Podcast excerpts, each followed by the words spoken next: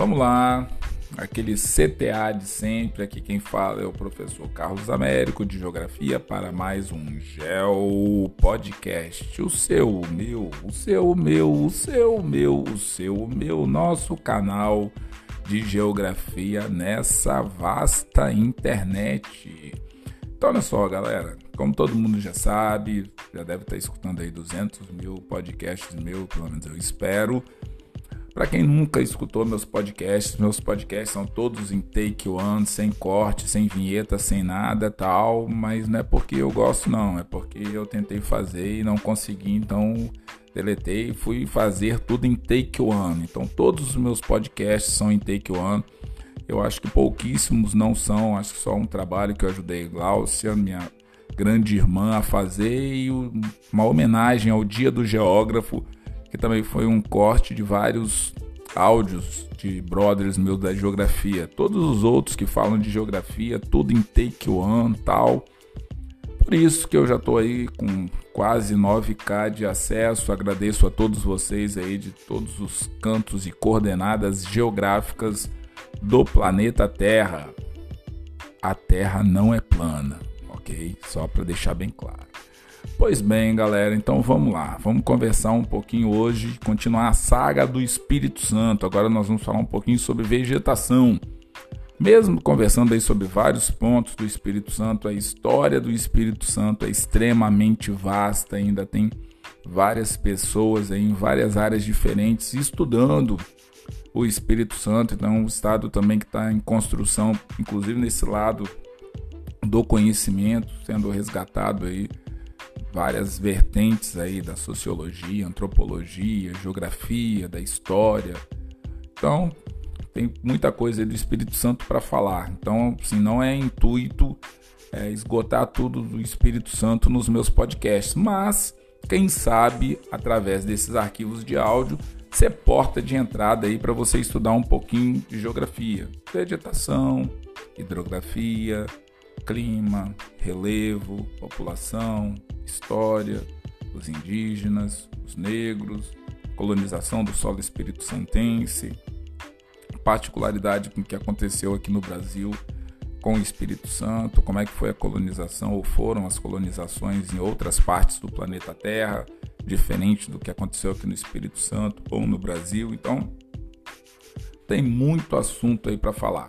Como eu sempre falo também, esses podcasts não substituem as minhas aulas, muito menos as aulas de meus colegas de geografia ou de áreas afins. Até porque Espírito Santo, se eu bem não me engano, entraria como conteúdo de sétimo ano.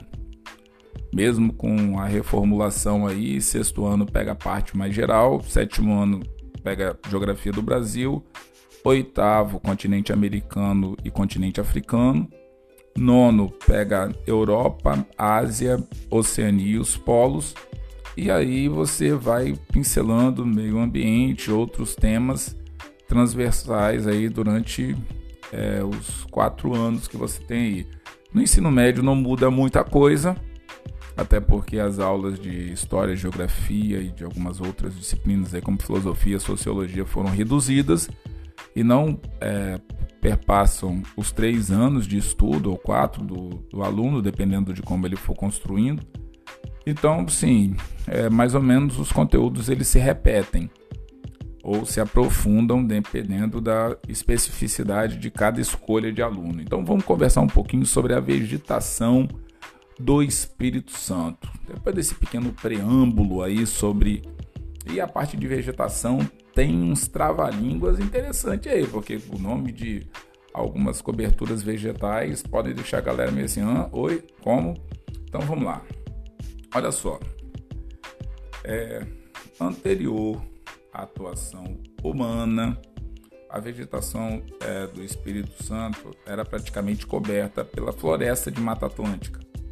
Essa floresta de Mata Atlântica, e por estudos, inclusive, ela tem é uma componente humana muito interessante, que é a forma como ela se, formou, deve-se muito aos indígenas que por aqui moravam e que, de certa forma, interagiam com a Mata Atlântica.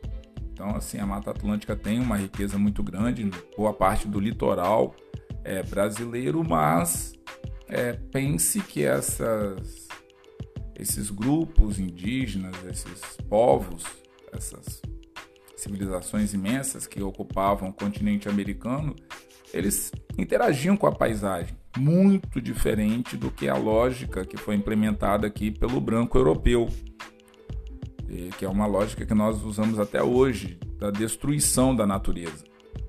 E eu acho que boa parte da destruição que advém disso daí exatamente dessa lógica é, europeia. Mas vamos tentar conversar um pouquinho aí sobre essa vegetação. Então, olha só, o Espírito Santo está inserido é, totalmente nesse bioma da Mata Atlântica.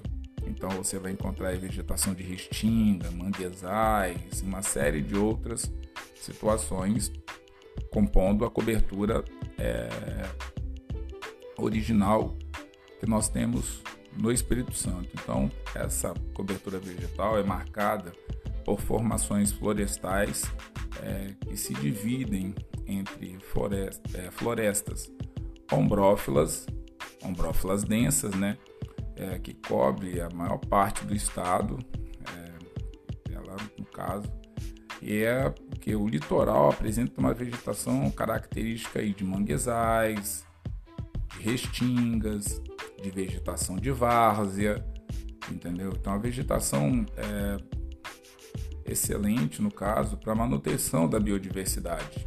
Então, para quem não sabe, biodiversidade é diversidade de vida.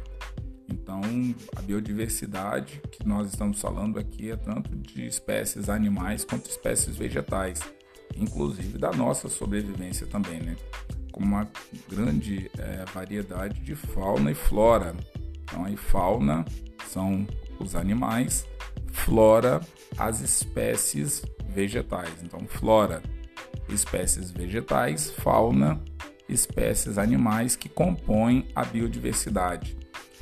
O Brasil é um país rico de biodiversidade. Então vamos lá. É, nos tempos mais recentes, menos de 15% é, de sua vegetação é, original pode ser ainda observada é, principalmente decorrente de ações extrativistas, de atividades econômicas que competiam com essa área dessa cobertura vegetal. Então, assim, nós perdemos muito. Por exemplo, aqui em Vila Velha, se você quiser ainda um registro de Mata Atlântica um pouco mais preservada, você pode encontrar no parque é, da Escola Marista que foi um parque agora municipalizado, e você pode também no Convento da Penha, no Parque Paulo César Vinhas. Então, assim, os parques aqui da região metropolitana tentam preservar um pouco mais algumas áreas, como o Morro do Moreno, mesmo tendo sido é, ocupado por algumas casas irregulares, mas são casas de alto padrão, então é, por questões aí que vocês já devem saber, isso aqui infelizmente é Brasil, as casas estão lá, então em áreas inclusive que talvez não pudessem estar. É, mas vamos lá, vamos continuar aí. Então, mesmo com essa perda de 15% da vegetação original, é, o governo tem investido né, em preservação, reflorestamento. É, eu mesmo, quando trabalhei um tempo no IEMA, é, tinha a questão dos corredores ecológicos, que é a, qual a lógica dos corredores ecológicos? É de que na impossibilidade de você manter é, o ecossistema todo preservado, você pelo menos é manter faixas é, o mais preservado possível, faixas verdes contínuas ou quase contínuas, que esses ecossistemas possam se comunicar e que essas espécies animais e vegetais não fiquem restritas a um único lugar. Então, essa parte dos corredores ecológicos é, também servem como isso daí. Talvez na sua região ainda existam. Então, vamos lá. A sua vegetação é constituída por floresta tropical ou vegetação litorânea.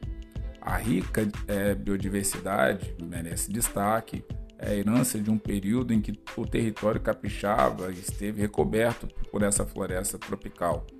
Lá estavam estabelecidas é, é, 17 é, unidades, é, conservações, é, parques nacionais, duas áreas de preservação ambiental, seis de reservas biológicas, três de reservas particulares do patrimônio natural, estações ecológicas, é, três florestas nacionais. Então, assim, você tem é, no Espírito Santo uma área de preservação é, considerável, mas que é, fica rivalizando com a ampliação das atividades econômicas, a questão do extrativismo e uma série de outras situações aí.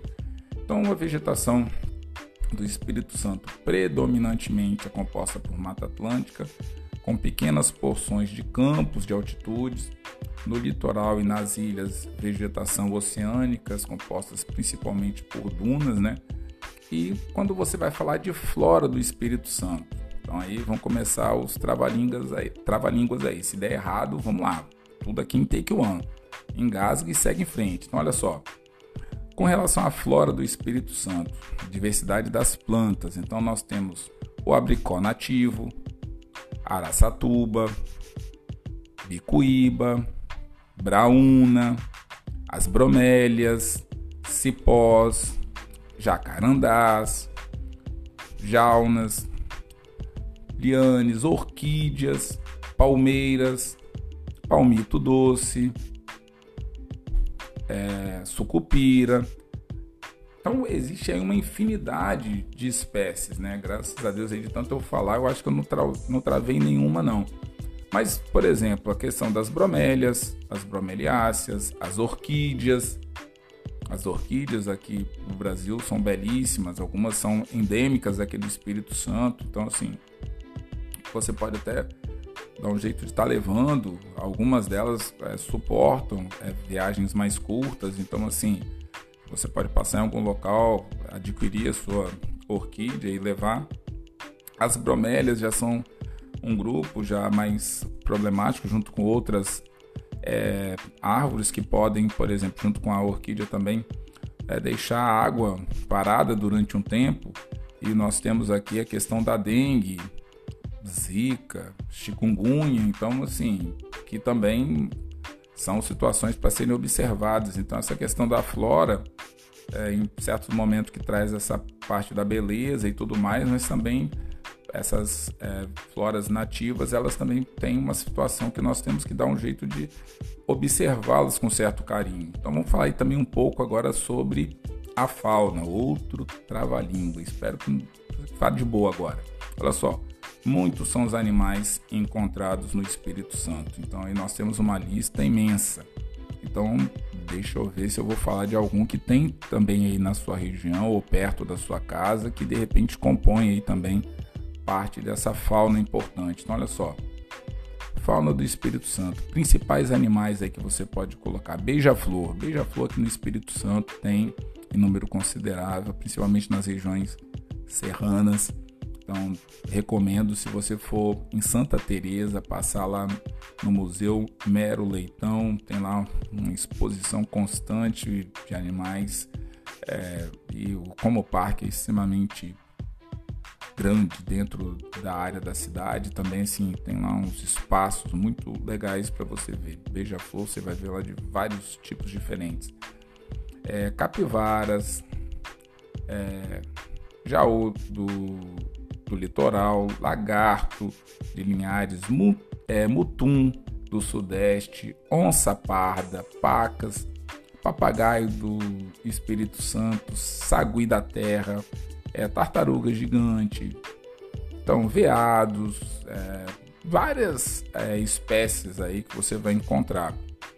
É, claro que se você for fazer uma pesquisa na internet, você vai ver vários é, outros. E até recomendo que você veja aí a questão da, da fauna e da flora e observe se você mora em outro estado é, brasileiro que tem Mata Atlântica também, se essas espécies é, vegetais e animais se repetem também na sua é, região. Existem registros aqui é, de peixe-boi em alguns rios do Espírito Santo com a extração da madeira. Muitos deles morreram. Então, assim, você tem uma série de, de espécies animais e vegetais que podem não existir hoje por conta dessa, dessas atividades econômicas. Assim, eu até eu lembro que na época que eu estava estudando isso na Universidade Federal do Espírito Santo, assim, foi muito interessante ter a ideia de que existiam outros animais aqui é, no Espírito Santo e que por conta das atividades econômicas nós perdemos é, de ter esse registro deles assim no dia a dia. Então, sim, é bem vasto isso daí. Eu acredito que eles não é, entrem numa prova para perguntar especificamente sobre fauna e flora, nomes, espécies, essas coisas, a não ser que seja para o lado da prova de ciências. Mas eu acredito que vá mais falar disso daí, dessas possibilidades, como que essa fauna e essa flora interagem na biodiversidade, são importantes para o espaço natural e também são importantes para nós, seres humanos. Então, pode ser que as questões sigam nesse, nessa direção. Vamos falar um pouquinho sobre problemas ambientais no Espírito Santo. Então, nós só estamos falando de coisa boa, falando de fauna, flora, clima, relevo, vegetação, mas só que você tem os problemas ambientais junto com tudo isso que já foi falado aí. Então, quais são os principais problemas ambientais do Espírito Santo? Você tem aí relacionados à poluição do ar, degradação do meio ambiente, a crise hídrica. Então, por exemplo, a questão do pó preto emitido pelas indústrias siderúrgicas, que dificultam a respiração das pessoas, além é, do que de desastres ambientais, né, como é, o rompimento da barragem da Samarco na cidade de Mariana, Minas Gerais, que afetou o Espírito Santo. Então são problemas ambientais que aí ó, afetam a biodiversidade, afeta a questão da hidrografia, causam problemas para as pessoas que moram, quer dizer, vários problemas, pessoas que morreram em Mariana, as pessoas que depois perderam os seus empregos por conta disso.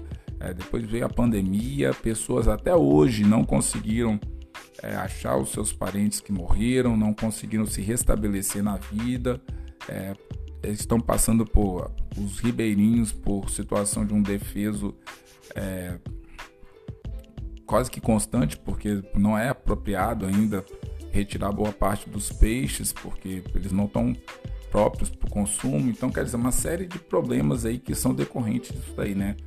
E esses problemas afetam diretamente a qualidade de vida da população. Inclusive, é, em 2016, a comunidade capixaba enfrentou uma grande crise hídrica, é, tendo que realizar até o racionamento de água.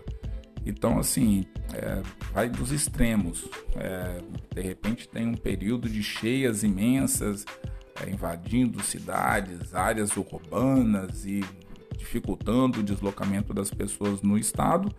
Por outro lado, é, aquecimentos imensos, é, falta de água, racionamento e tudo mais. Então, tudo isso causando problemas aí para o espaço geográfico.